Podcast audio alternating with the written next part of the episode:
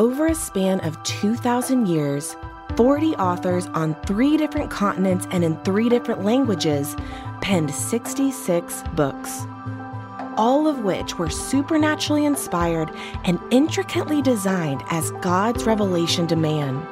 The spoken word of God, living and active, sharper than a two edged sword, recorded and bound just for us. Join us on a journey from Genesis to Revelation, all 66 books. The Big Book, cover to cover. This is Michael Easley in Context. Let's jump in the Gospel of John. And to do that, let me begin first with looking at one of our friends, how they talk about this book. It's a rather long quote from Dr. Ed Bloom. He says, The Gospel of John is a gospel apart. Matthew, Mark, and Luke are called the synoptic gospels because, despite of their individual emphasis, they describe many of the same events of Jesus of Nazareth. John draws mainly upon the events and discourses not found in other gospels to prove to his readers that Jesus is God in the flesh the eternal Word comes to earth. Uh, Jesus is the Son of God. He's born to die as God's sacrifice for human sin. In seven miraculous signs, they prove that Jesus is the Christ, the Son of God, and that believing you may have life in his name. And that's from John 20, verse 31. No finer gospel tract has ever been penned than John's inspired account of Christ's life, death, burial, and resurrection. And just a comment about that word tract, T R A C T. It's an unusual word. It's kind of a Christianese word. They're pamphlets. We give a tract to someone. In fact, just this week, a friend sent me a, a, letter and he included two tracts. I guess he thinks I need to work on, which I do. But the tract is a little pamphlet. And so, what Boa and Wilkinson are saying, when you read the Gospel of John, there's no better tract, story to explain this gospel, this person named Jesus, than the Gospel of John. Uh, some information about John that is interesting to me. I hope it is to you. It's helpful for me. Uh, he worked alongside Peter. And you know, the book of Acts, which God willing we'll look at next week, the book of Acts is a transition. It's from the Jew to the Gentile, from the nation of Israel to the whole world, from law to grace. John is, accompanies Peter and we will talk about John, J- James, and Peter a lot in the gospel accounts and in the book of Acts. They form this sort of triad. Uh, he's called in Galatians uh, one of the pillars of the church in Galatians chapter 2, verse 9. So John has this position, this rank, if you will. He's noted as one of the three Peter, James, and John. And so we have the transfiguration Peter, James, and John. He's kind of a leader, but he's also somewhat quiet in the text, in the storyline, which is intriguing about him. Now, when we talked about the Gospel of Mark, you may recall that I said Peter was the primary author speaking, telling the story. Mark is the one who writes it. So the Gospel of Mark is probably the oldest. In some respects, it is shortest, but it's also the most difficult. But what Mark comprises, let's consider it sort of a source it becomes a, a playlist of what other gospel writers will use. Now, don't misunderstand, the Holy Spirit inspires these men to write the Bible, but they are influenced by what's available to them. Remember, we talk about the big A author, God, and the little a author is, in this case, John or Mark or Peter. So, John is going to write from his experience of watching Peter, of hearing Peter, Peter teach, of what Mark probably compiled as a corpus may have well have been available to John. So this gospel is going to be sown not only on Peter's experience, but on John's experience as one of the inner circle. Now, let's talk about some general or high level observations about the Gospel of John. Um, it is the most theological and the most cosmopolitan. Those are two phrases you'll see if you read commentaries about John that are very common to find theological and cosmopolitan. What do they mean? Well, the theology talking about God, who is this God? And you know this, but just as a reminder, anytime ology is on the back of the word, it means the study of, right? So biology is the study of life. Theology, theos, is the study of God. So when we read the Gospel of John, it's laden with some deep, deep theology, but it's cosmopolitan, meaning it's easy to read. The man on the street, the woman on the street, the cosmopolitan, they can understand it. Said another way, it's often explained as the most profound yet simple gospel. I don't like those words because they have a, a meaning and a nuance that's overused, but they're accurate in the sense that it's easy to read this book, but there's a depth to it that can be missed unless we take a little bit of time. I remember uh, in seminary when you learn New Testament Greek, the first book you translate is the Gospel of John because it's written in such simple Greek. And it's like, oh, I can, I can read Greek. Well, you can't yet, but you think you can because it's such an easy primer in a way. But don't let that be misleading. It's profound in the depth of what he writes, which we'll see. So keep that in mind. It's theological, it's cosmopolitan, it's simple, it's profound, and the fabric of that's hard to miss. Uh, theologians sometimes call this Johannine theology. And of course, we have the Gospel of John, and then we have three letters 1st, 2nd, and 3rd John, and then, of course, the book of Revelation. So, God willing, we'll get to those in the future. But let, let me just read, and I want you to follow John chapter 1, the first five verses called the prologue. And you'll get a sense of this is super easy to read, but if you take a moment to look at it, it puts you on your heels theologically. You follow as I read. In the beginning was the Word, and the Word was with God and the Word was God. Well, that's a head scratcher right there. Who's the Word? Well, Jesus Christ, of course. And the pronoun he or him is Jesus in this whole section. Let me read verse 1 again. In the beginning was the Word, and the Word was with God. So Christ is with God, and the Word was God. So he's referring to Jesus as the Word who's going to be incarnate to explain God. Verse 2 He was in the beginning with God. All things came into being through him. And apart from him, nothing came into being that has come into being. In him was life, and the life was the light, and that's capital in most Bibles, the light of men. The light shines in the darkness, and the darkness did not comprehend it. In my sanctified imagination, and I read Paul's writings in Colossians, Jesus Christ is the one affecting creation. Jesus, we've talked about many times, makes man, Adam, out of dirt. He made the creation. I don't know how he made the worlds. I don't know how he made the stars. I don't know how he made the, the bodies that separate all that we read in the, in, the, uh, in the creation account. But Jesus Christ is at work doing that, and that's what John is telling us in these first five verses.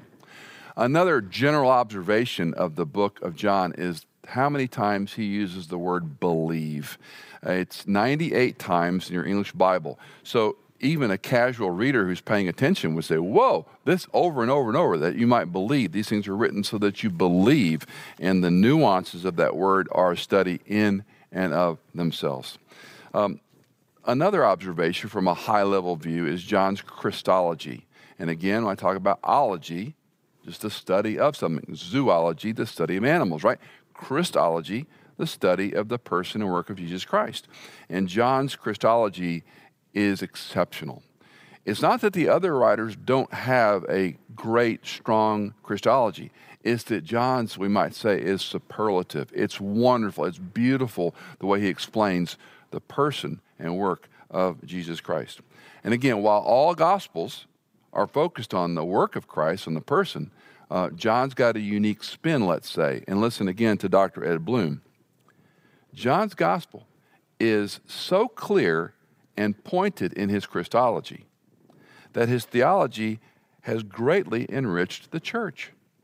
The text, quote, the word became flesh, from chapter 1, verse 14, became the central focal point of the early church fathers' meditation and study. John presented the incarnation, that is, God manifest in the flesh, as the foundation of the gospel. And uh, I'm in a study group I've talked about a number of times. We are going through Augustine's Confessions. And when you read something written 340 years after the death of Christ, life, death, burial, resurrection, and you read about this incarnation debate, how did God become a man? How is he fully God and fully man? How can he be man and suffer and die and yet be God? How can he come back from the dead? And these questions consumed everyone, even in the first century. And so, understanding the incarnation, how God became man and dwelt among us, how he was born uh, under the Roman law, under uh, through a virgin, by the by God's instruction for the Holy Spirit, that Mary would conceive. How did these things? Ha- how did this happen? This was integral in laying a foundation for John's theology. Let's think about some things the gospel doesn't include there's some things that are not in John's gospel. And you, you read, wow, I never thought of that, but they're not in the gospel. First of all, there's no genealogy. We don't have the history of who begat, who begat, who begat coming down to Jesus. Secondly, there's no record of his birth or baptism. And we've seen many times in the Gospels, and I've emphasized this, uh, the baptism is so pivotal because that's when the voice from heaven speaks this is my Son in whom I'm well pleased. That's the Holy Spirit descending as a dove. People heard, some of them heard that word. So God is identifying, authenticating, this is my Son in whom I'm well pleased. Later, listen to him, do what he tells you to do. And that Trinitarian Godhead is illustrated in the baptism, identifying him as one of mine. That's mine. Now that's me. I'm there. I'm present, which was a head scratcher for everyone. John doesn't have the birth narrative or a baptism narrative. Uh, thirdly, the temptation account isn't mentioned. Now, again, on our other gospels, we have the identification by baptism, then we go into the temptation, which makes sense. So Christ is being identified as the God man, and now he'll be tempted as a man for the 40 days and 40 nights. There's no casting out of demons in the Gospel of John. There are no parables. That's striking when you think about how powerful the stories Jesus told continue to be to this day. John doesn't include them. The transfiguration isn't included. Peter, James, and John, he's a player. He was part of it. He doesn't include the transfiguration, nor does he include the establishment of the Lord's Supper, which is another ponderous thing and he doesn't include Gethsemane, where Jesus is sweating drops of blood, where he's praying to be delivered, nor does he include the ascension of Jesus Christ. So that's what he doesn't include. And I just give that to you to understand. We talk about the synoptics Matthew, Mark, Luke, how they're very similar in ways and overlap. John's the outlier. So he's not one of the synoptics. But what he, we would say, brings to the table is magnificent from that theological and cosmopolitan way we look at the person and work of Jesus. Well, let's look at what the Gospel of John does include, and in some respects is not a part of the synoptics. Number one, his ministry in Jerusalem. John has more detail about Jesus in the city proper, the holy city of Jerusalem, than our other writers. Secondly, the feasts. Um, for the Jew, to understand the feast let's say the Feast of Booths, the Feast of Tabernacles, sometimes called the same thing, Passover, uh, the first fruits. These were, you know, we think as Americans about maybe Thanksgiving or Christmas or Easter or spring break or, you know, something we get excited about, Fourth of July maybe. These national holidays would transcend the excitement that we have in our country. They would be so excited to go to the Feast of Booths, Tabernacles, to go up to Passover John speaks more about those than the other gospel writers. The one on one conversations that Jesus has with individuals stands out in enormous ways in the gospel. Uh, there are arguably six, maybe seven of these conversations we get to peer in. We think of Nicodemus in John 3, that he's talking to Nicodemus who comes at night. He's one of the Sanhedrin. We might say he snuck for fear of being found out. Who, who are you? Where are you from? What are you doing? We have the woman at the well. We have the man in John chapter 9 who's blind from birth. And we have these one on one interactions that God has with individuals that we don't see in other gospels. We also have a more intimate look at what Jesus taught the 12. And we get this in, in great depth, and one of them would be in the high priestly prayer, where he's with them. He's, the, the, the washing of their feet occurred. Judas has gone to the betrayal, and now we have this high priestly prayer section. We have what's called the book of signs, where John almost has an open and closing to these are things he did. And then we have the seven I ams. So those are just some of the things that are unique included in the Gospel of John that you won't have in the same way in Matthew, Mark, and Luke. Let's look at these signs in brief as well as the I ams. First of all, the seven signs. Let me just read through them. He changes water into wine at Cana. He heals the official son at Capernaum. He heals the invalid by the pool of Bethesda in Jerusalem. He feeds the 5,000 at the Sea of Galilee, which, sidebar, you know, when you read the 5,000 and 4,000, some people think that was a, a maybe the same story told two different ways. Those are two different feedings. Secondly, and most importantly to me, is that number needs to be multiplied by at least two, because, um, like it or not, uh, they only counted the head of household. So when a group came out, they counted the family units. Okay, there's a group of 10 there, we're just counting one. Maybe there's a group of two, we're just counting one. So if we're conservative, we can say the number was at least 10, 12,000 if they had a child, their mother in law, maybe a widow. So there's a large gathering. So these feedings, not that it matters if you fed 5,000 or 20,000, it's still a miracle, but just as a, oh, by the way, point. Uh, walking on the water in the Sea of Galilee, the healing of the blind man in chapter 9, and then, of course, raising Lazarus from the dead in John chapter 11. So these seven signs that John records, there were more miracles, but the Holy Spirit is guiding John to write a story that's easy to read, cosmopolitan, deep and rich in theological comprehension. And each of these signs is making a big statement about who this Jesus is back to the question of incarnation. How can he be God and be man? Well, let me show you. He can turn water into wine. He can heal a, a person at a distance. He can uh, heal a guy who's been blind from birth. He can raise somebody from the dead.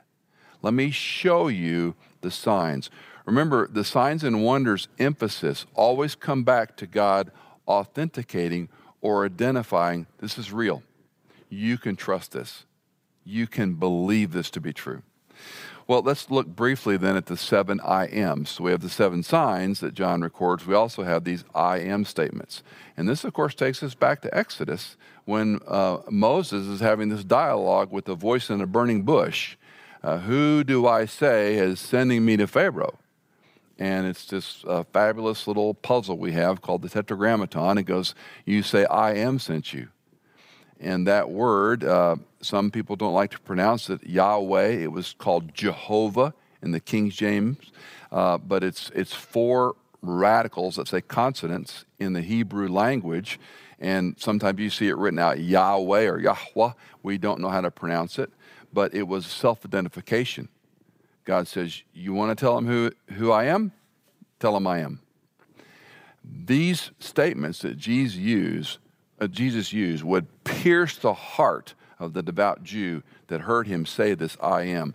So let's briefly look at each of these I ams. These are the way Jesus is revealing himself to his audience.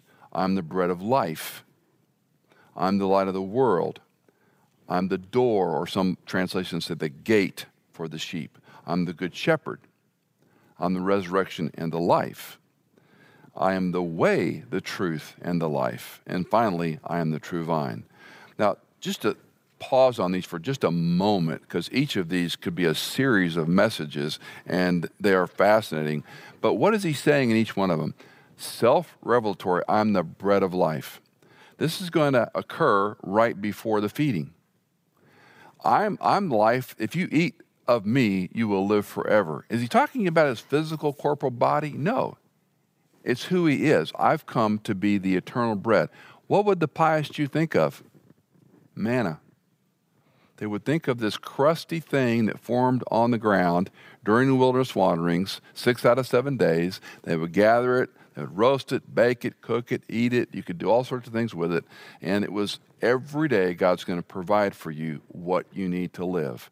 That was a temporal lesson of an eternal reality. And Jesus says, I'm the bread of life. I'm not just a temporal solution to your hunger, I'm an eternal solution to your hunger. Um, the light of the world in John chapter 8, verse 12, which is a remarkable passage. What did John say in the prologue in the first five verses? The light came to the darkness. Here, Jesus says, I am the light of the world. Now, why this one is so important to me is this is right before he heals the blind man in John chapter 9. And you remember that story because he's an object lesson. The disciples are walking along. The man has no interaction. He's not begging for Jesus, hey, come over here and heal me. Uh, he's just minding his own blind business. And he's sitting there, and the disciples say, Who sinned this man that he should be born blind? So it was a congenital issue. He was born blind. And what the disciples are asking is, did he sin in the in utero? Because some Jews believed you could actually sin in your mother's womb. Others believed it was your parents' sin, and the consequence of that sin landed on the child. So they're asking the question Jesus, who sinned, this man or his parents, that he should be born blind? And of course, you remember Jesus' response neither, but that the glory of God might be revealed. And as that story unfolds, Jesus is going to spit and put mud on his eyes and send him to the pool of Siloam, which is a big word play. And so he does that the man goes to Siloam, he washes, and he sees. He goes back, and it's one of the greatest stories. It's full of comedy and tragedy in John 9, where this man is being grilled by the, the scribes and Pharisees, and they make a very cryptic, pointed statement. It's never been heard of that anyone has healed a blind man. What are they saying? This hadn't been done before. There's a much bigger lesson here. If Jesus can give sight to the blind, he's Messiah. Miracle, the miracle of healing the blind was reserved for Jesus Christ. Other miracles happen in the Bible. They happen through Moses, through Elijah, through Elisha. Miracles did occur. Miracles occur during the disciples' time.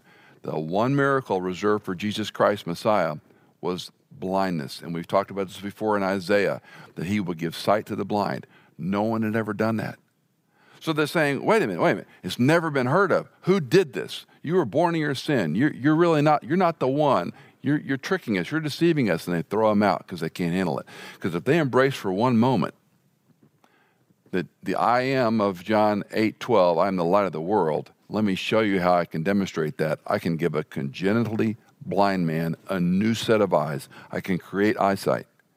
And of course, you either have to believe him or you have to find a way to deny him and get rid of him. So each of these I is, is full of that kind of backstory and how the current audience would hear it. Of course, the biggest I am we could argue is really I am the resurrection and the life. And this happens in his discussion with Martha and Mary about Lazarus' death. Jesus is away. He hears the report Lazarus is sick. He delays three days. He goes finally. They're so upset if you would have been here, my brother wouldn't have died. And he asked the question, Do you believe in the resurrection of the dead? Of course I believe. And his comment, I am the resurrection and the life. And then he raises Lazarus from the dead. So each of these I ams builds. Water to wine is an element change. It breaks the laws of physics and science and biology. Each of them is something supernatural, above nature that he does in the signs, the way he declares himself in the I am. Let me show you what I can do, not performing like a magician. Let me show you what I can do to teach you who I am. Let me show you the power of God so you'll believe that I am God. Those are the signs and the wonders and the seven I ams. I don't think it's an overstatement, and I would encourage you as a sidebar study sometime to take the seven I ams, to take the seven miracles, to put them side by side, and then look at the people involved before and after each of those signs and I ams. It will blow your mind. The connectivity John uses in the book of signs and the seven I ams and these key people is remarkable. So when he says, I am, or a sign accompanies it, when did it happen? What was the timing in John's gospel? And what was his point? And that's why this gospel becomes so personal because these are people he's talking about, individuals, the woman at the well. This is a woman, you don't talk to women, much less a Samaritan woman. And John records who this Jesus is. These are the signs he performs, and this is how he authenticates it and identifies it. This is who I am the sign and the self revelation. Well, let's look at an outline, and I don't mean in the traditional sense, but what I want to call a progression, because I think this gives you a little insight on how John is writing this supernatural, wonderful piece of literature. So the prologue is the first 18 verses of the chapter 1, and the prologue is uh, basically saying, This is who Jesus is. This is an introduction. It's followed by what we call the book of signs, which are Jesus' miracles. So here's Jesus. Now, let me prove it to you, if I will. Let, let me show you what he did. Only God could do these things, which is followed by Jesus' farewell instructions. It's a quick jump. Who is he? This is what he does. Now he's teaching his disciples, I'm going to leave soon. And this is how I'm going to leave. And then, fourth, we have this passion and resurrection section, which all the Gospels have. But John's emphasis is more on the unbelief of what's happening to people. When you are exposed to the life, death, burial in Jesus Christ, you have one of two responses. You want to go, wow, that happened, or how'd that happen? I don't know that I believe that. And just like the birth of Jesus Christ, the death of Jesus Christ, the resurrection. These are fulcrum opportunities for every human being to say, I believe it, I don't think I buy it. It's just a story, it's just made up. So John's argument is who is he? The introduction. Who is he? Let me show you the seven things, not the only did seven, the one he picks, the seven things to prove who he is. Now, let me teach my disciples because I'm soon to depart. And then we have the epilogue section which he comes back and he's encouraging technically the 11, but there's a larger group of disciples as well. So the progression of his outline is so extraordinary to see how he does this. It's not just a, you know, start, middle of the story, end of the story. You, you could call it a story arc if you want. That's fine. There's a theological arc here. And that's one of the reasons John is such a compelling, wonderful book to study beyond how easy it is to read. Well, let's sort of conclude with some themes and some uh, broad observations about the book. Um, the first one is a hard one for most of us to, to accept, but the road to glory is always suffering. The Gospel of John brings this out in some pretty poignant ways, but when you think about your life and mine, um, why do we think life's going to work out a certain way? Why do we think, as I often say, if then theology? If I do this, then God will do that. If Jesus Christ's road to glory was suffering, who are we to think that we won't go through struggles and disappointments and the consequences of sins?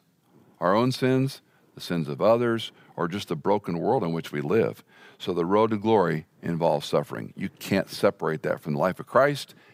You cannot separate it from the Christian life. Secondly, the new birth. The new birth is a wonderful part of the Gospel of John. Uh, John 3:16 is a, a, wonderful verse for obvious reasons.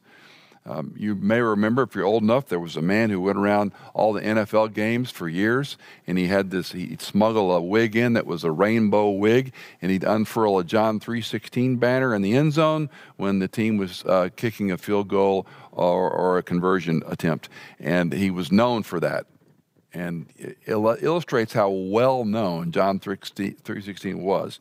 In fact, uh, those of you that know my story uh, might know this, but let's read the verse again. For God so loved the world, He so loved the world that He gave His only begotten Son.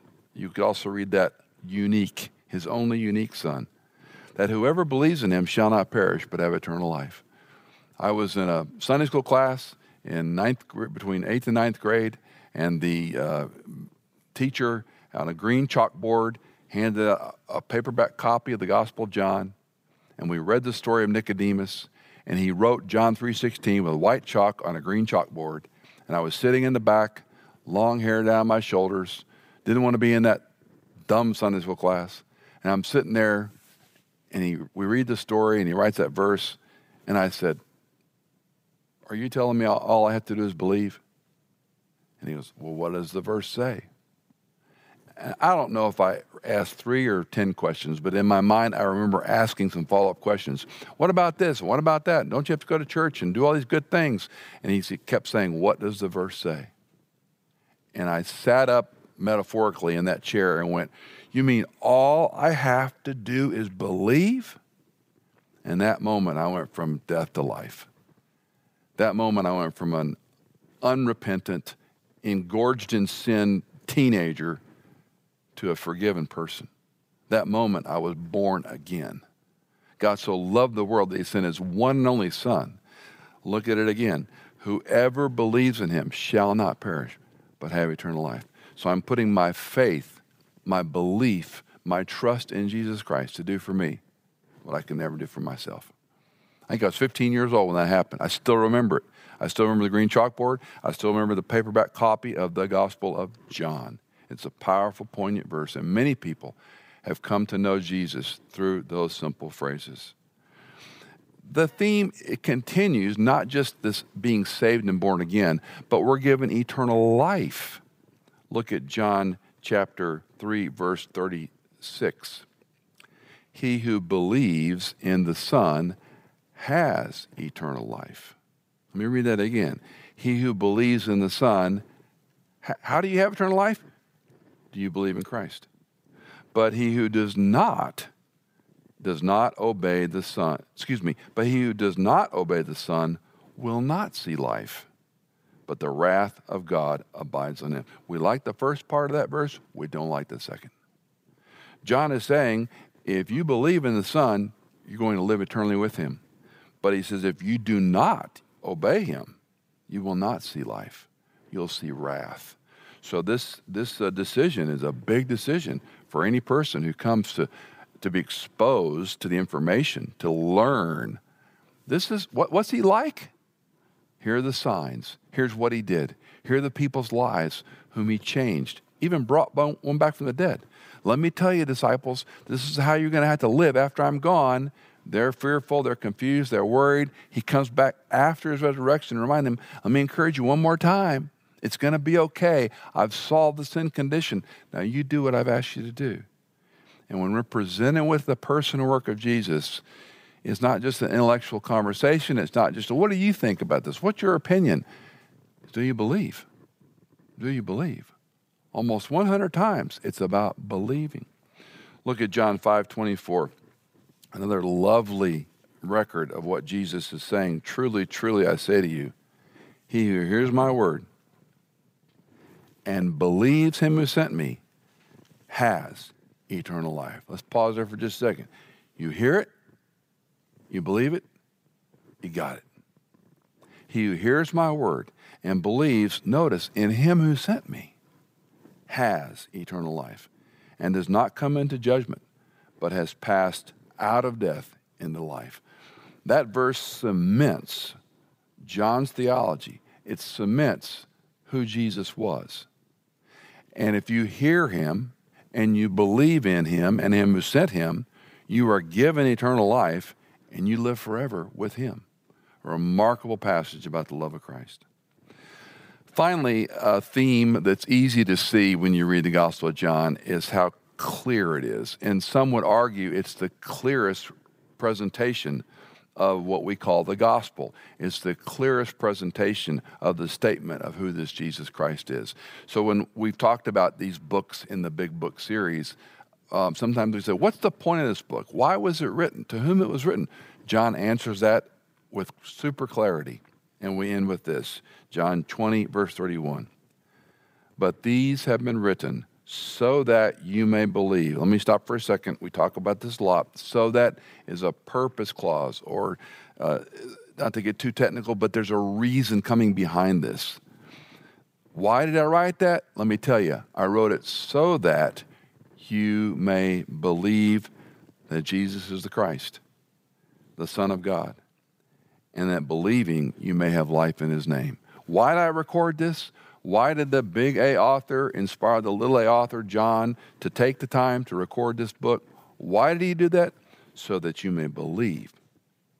Did you, why go to all this trouble? Why take this time? Why record the prologue about what, who he is? Why write about the signs he did?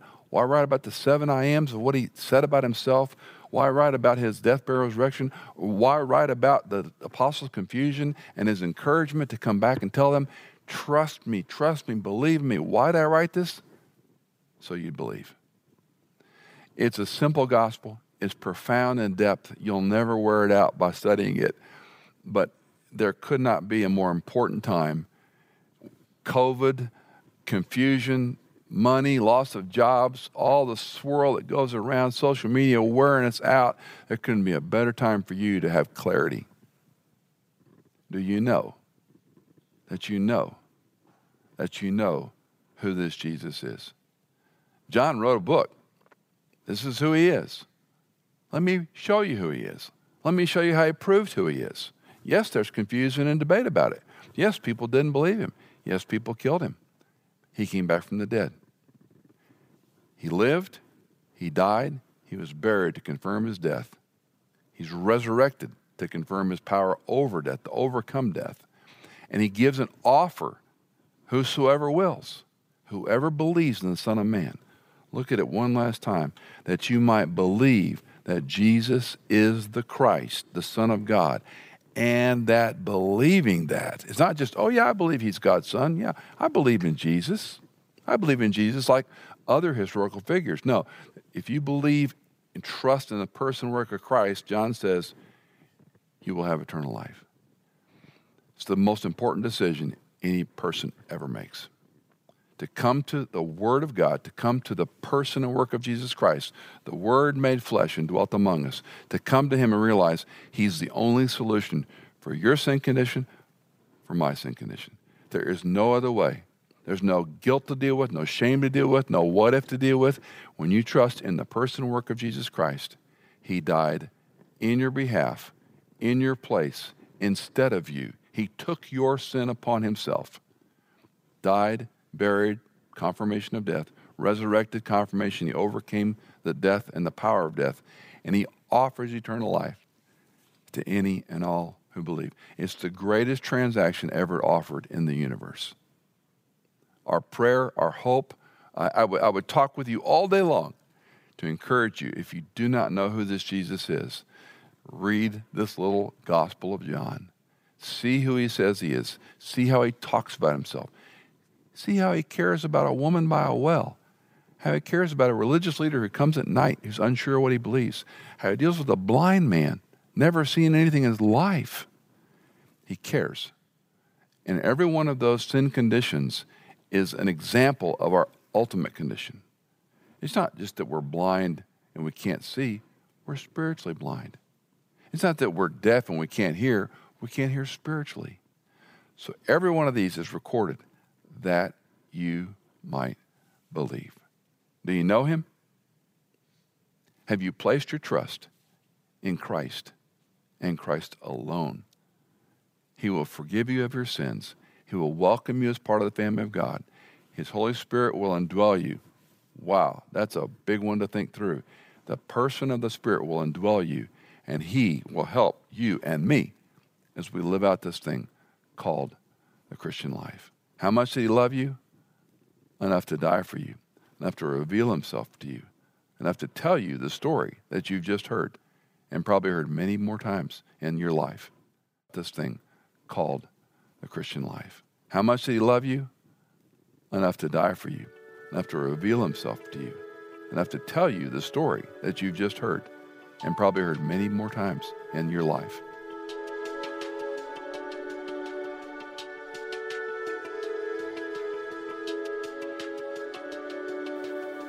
Easley in Context is fully funded by our listeners.